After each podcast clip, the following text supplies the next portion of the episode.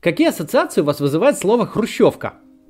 Неудобное несовременное жилье, тесные комнаты, неудачные планировки, аварийные коммуникации, обшарпанные фасады. Даже не хрущевки, а хрущобы.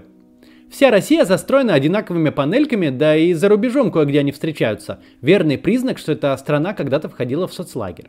Но так было не всегда. Когда-то хрущевки были мечтой советского человека. Миллионам людей они действительно улучшили жизнь. Но в какой-то момент что-то пошло не так. Сегодня мы поговорим о том, как возникла эта идея и какими задумывали хрущевки их создатели и что происходит с ними теперь. Сначала о предпосылках появления такого жилья. В 30-е годы 20 века в Советском Союзе развернулся процесс индустриализации. Строили новые заводы и фабрики, они стремительно наращивали объемы производства, а особенно быстро развивалась тяжелая промышленность. Люди хлынули в города, за десятилетие с 28 по 39 год численность населения Москвы выросла вдвое, с 2 до 4 миллионов человек. Строительная отрасль категорически не успевала за этими темпами. Людям приходилось жить в подвалах, землянках, бараках, коммуналках. Условия ужасные. Куча народу в одном помещении. Вода только холодная и на общей кухне. Мыться в бане, туалет на улице. Война еще больше усугубила проблему, миллионы людей по всей стране остались без крова. Мало того, солдаты, гнавшие гитлеровцев до Берлина, обнаружили, что угнетаемый рабочий класс живет в странах победившего капитализма лучше, чем свободный советский человек. Но у Сталина были другие приоритеты. Как и до войны, все силы после войны были брошены на промышленные стройки, а в гражданском строительстве более важными считались общественные сооружения и монументальные здания, которые должны были создавать образ богатой и счастливой страны рабочих и крестьян. Так что активно жилищным вопросом занялись только после смерти Сталина. Необходимо было очень быстро построить очень большое количество жилья. Сделать это можно было только за счет стандартизации процессов, то есть поставить производство домов на конвейер, как на фабрике. На самом деле какие-то попытки постройки массового жилья были и до войны. По типовым проектам тогда строили двухэтажные блочные дома и те самые деревянные бараки. Э, бараки эти и сейчас кое-где сохранились. Были более интересные эксперименты. В Москве на Ленинградском проспекте сохранился дом в стиле ар-деко, возведенный в 39-40 э, годах. Это было сделано по технологии крупноблочного строительства. Железобетонные блоки изготавливали по универсальным шаблонам на заводе. Они были украшены ажурными рельефами, и из-за этого дом называют ажурным домом. Но сделано это было не просто для красоты. За ажуром скрывались балконы, Таким образом, архитектор защитил здание от одного из самых уродливых явлений наших городов – разномастных балконов, которые все стеклят и захламляют, как бог на душу положит. Этот проект разрабатывали как вариант типовой застройки. Он э, был, с одной стороны, экономичным, а с другой стороны, очень красивым. Но, к сожалению, реалии того времени требовали еще более дешевого жилья. А представьте, какими могли бы быть наши города, если бы везде стояли такие дома – Хрущев требовал от архитекторов отказаться от украшательств при строительстве домов и не тратить на это народные деньги. В 1955 году было принято постановление об устранении излишеств в проектировании и строительстве. В нем, в частности, говорилось, что внешняя показная сторона архитектуры, изобилующая большими излишествами, характерная для сталинской эпохи, теперь не соответствует линии партии и правительству в архитектурно-строительном деле – Советской архитектуре должна была быть свойственна простота, строгость форм и экономичность решений. От архитекторов требовалось радикально снизить стоимость квадратного метра жилья и по максимуму перевести строительство на типовые проекты. Фактически роль архитекторов стала второстепенной. От архитектора требовалось э, только указать, в каком месте строить дом.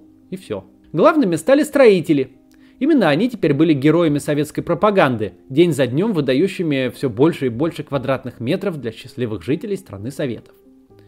В газетах и журналах тех времен вовсю высмеивали архитектурные излишества. Вот, например, картинка, при подпись э, под ней гласит «А где у балкона перила?»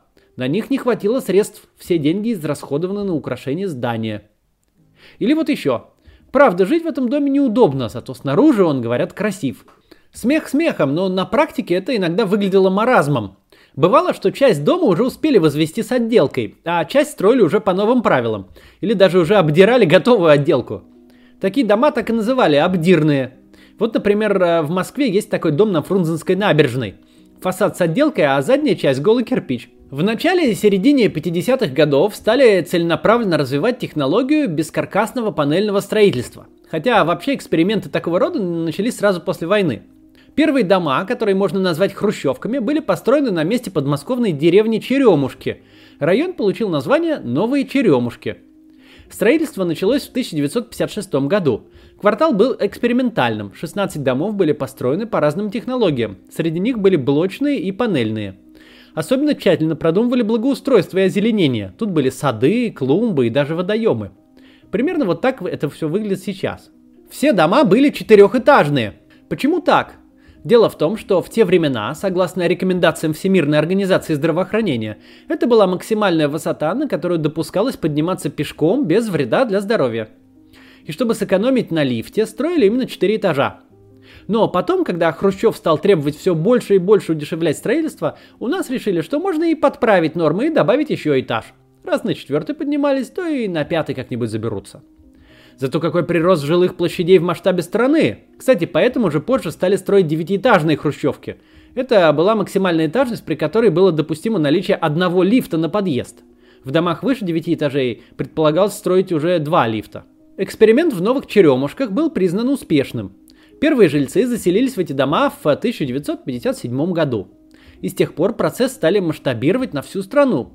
Забавно, что в других городах новые районы панелек тоже стали называть черемушками – это название стало своего рода нарицательным. По всей стране стали создавать домостроительные комбинаты, которые должны были э, поставить на стройке панели для новых домов. Технологии несколько отличались между собой, но главный принцип заключался в том, что дома собирались из панелей, как из деталек конструктора.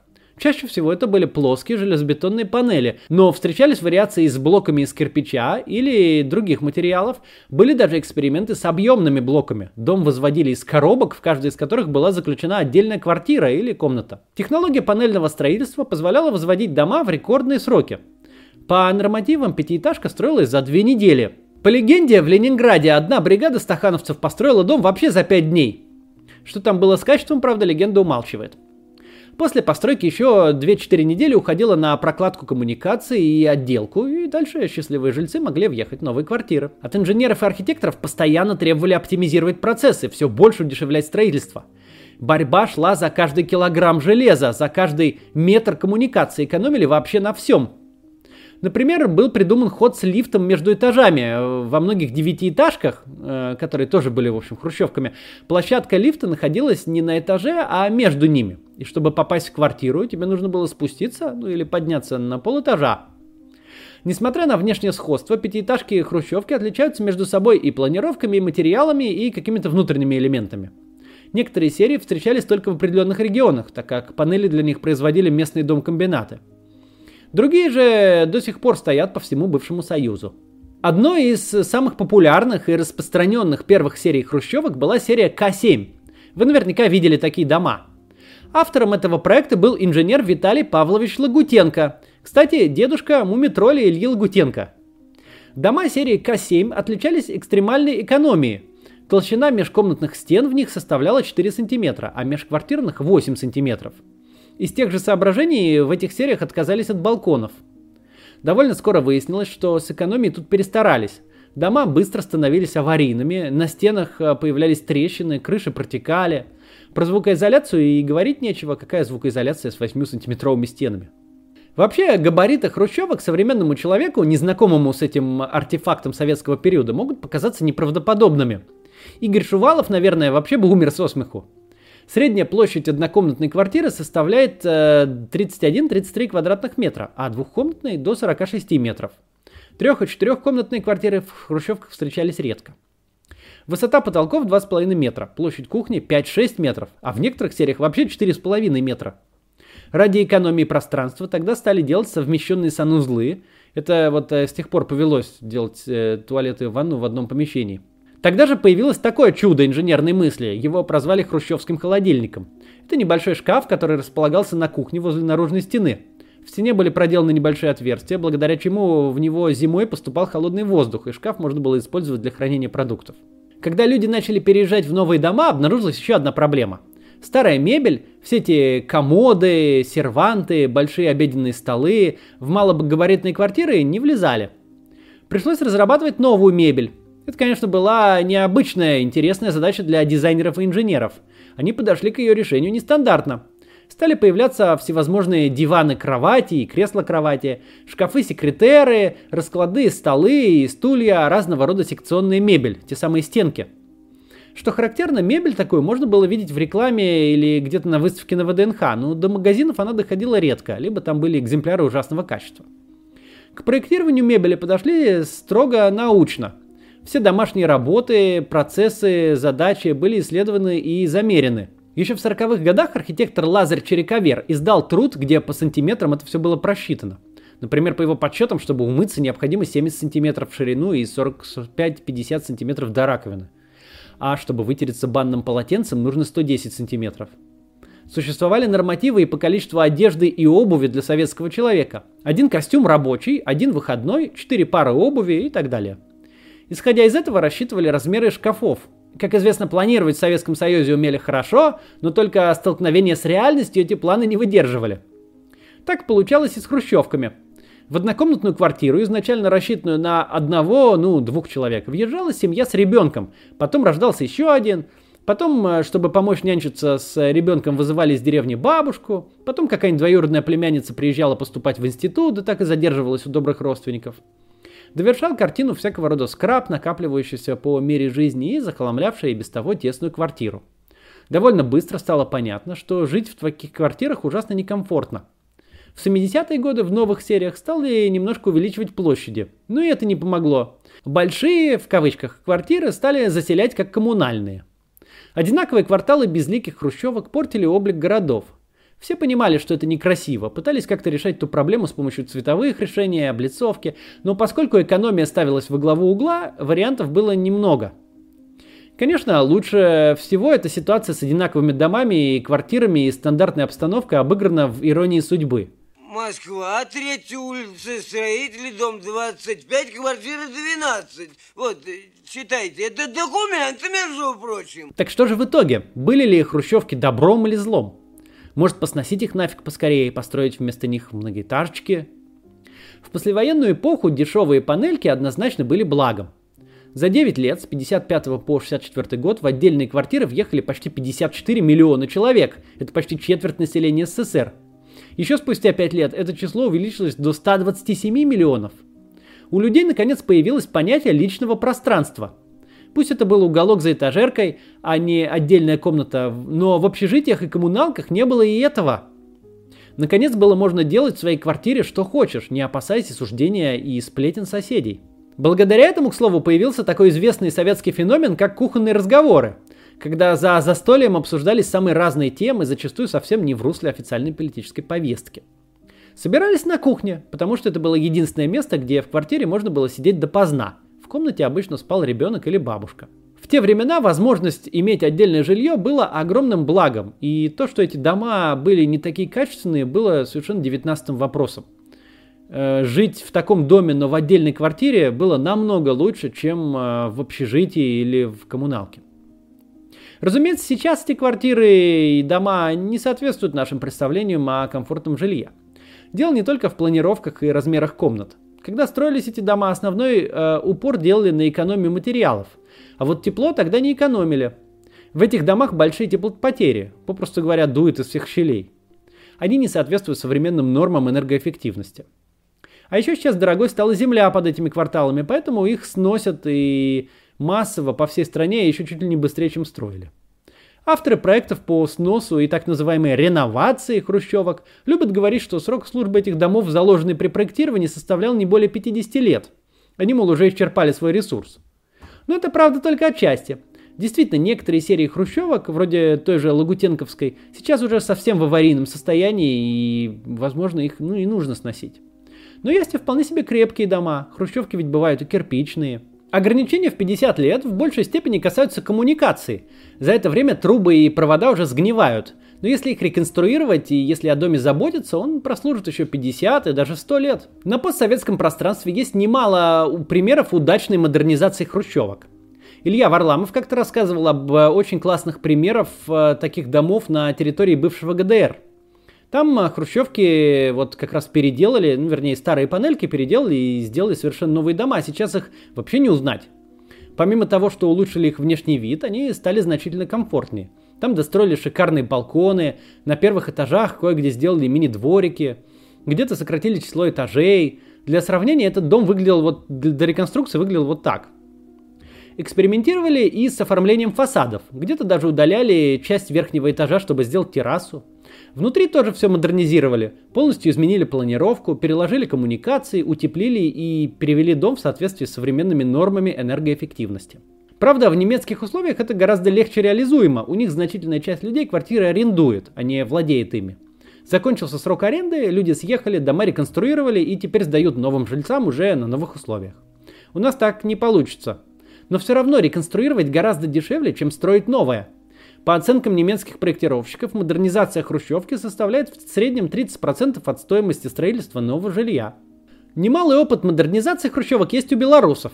Тамошние специалисты говорят, что им достались более крепкие серии домов, поддающиеся реконструкции. По их словам, в Минске ни одной из более 900 хрущевок не снесли. Вот пример из Калининграда. Уже более неоднозначные, не такие крутые, как из Германии, но все же. В Москве на Кимкинском бульваре есть дом, переделанный из пятиэтажки 65 -го года постройки. Там надстроили еще 4 этажа. Внутри тоже все переделали, тесных квартир там больше нет. Например, а, автор проекта реконструкции, архитектор Кротов, живет там же в пятикомнатной двухуровневой квартире. По его словам, реконструкция вышла на 30-40% дешевле нового строительства. Землю покупать не надо, присоединять ничего не надо, половина дома уже существует, как и фундамент, строительный мусор вывозить не надо. Еще один отличный пример реконструкции хрущевки – дом на улице Берзарина, 12. Это Щукина, я там э, вырос недалеко и много раз ходил мимо этого дома, и только готовясь к этому видео, я узнал, что это была хрущевка. Никогда не догадаешься. Тут увеличили окна, отделали фасад э, клинкерной плиткой и панелями под дерево. Добавили небольшие балконы. Сейчас, когда в Москве и в других городах России началась волна так называемой реновации пятиэтажек, а по сути это никакая не реновация, а просто снос, многие жильцы пытаются отстаивать свои дома – и очень правильно делают. Многие из этих домов еще крепкие, они находятся в отличных зеленых районах, которые за долгие годы обросли инфраструктурой, высокими деревьями, хорошими дворами. Эти дома надо не сносить, а ремонтировать и модернизировать. Они прослужат еще не один десяток лет. Проекты реновации у нас обычно предполагают строительство огромных многоэтажных башен на месте районов с малоэтажной застройкой. Причем при таких проектах сносятся не только сами дома, но и все дворы, вырубаются деревья, а на их месте появляются отдельно стоящие башни, находящиеся далеко друг от друга, и гектары асфальта, которые превращаются в сплошные паркинги. Такие проекты это однозначное вредительство. Эти отдельно стоящие многоэтажки плохо приспособлены для жизни людей в них. Быстро превращаются в гетто, со временем квартиры там обесцениваются и их приходится сносить. Если хрущевки приходят в негодность, строить на их месте новые районы можно – но необходимо сохранить небольшую этажность. Выросшие деревья и зеленые дворы, кварталы должны оставаться соразмерными человеку. Примеры качественных новых кварталов, домов средней этажности можно увидеть в Швеции и Финляндии. При такой застройке не возникает огромных пустых пространств, дворы не забиваются машинами, кроме того у домов более активные фасады и в целом такие кварталы более безопасны и уютны. При этом плотность там может быть примерно такая же, как в случае микрорайонов с башнями – но о качественной новой застройке мы поговорим как-нибудь в другой раз. Если вам интересна тема городов, посмотрите вот это мое видео об урбанистике. Там больше о транспорте, ну, я за 14 минут рассказал краткую историю развития городов и проблемы, которые сейчас стоят перед ними. Видео я снимал полтора года назад, тогда у меня было 10 тысяч подписчиков. Скорее всего, вы этого видео не видели, так что посмотрите. Ну и до завтра.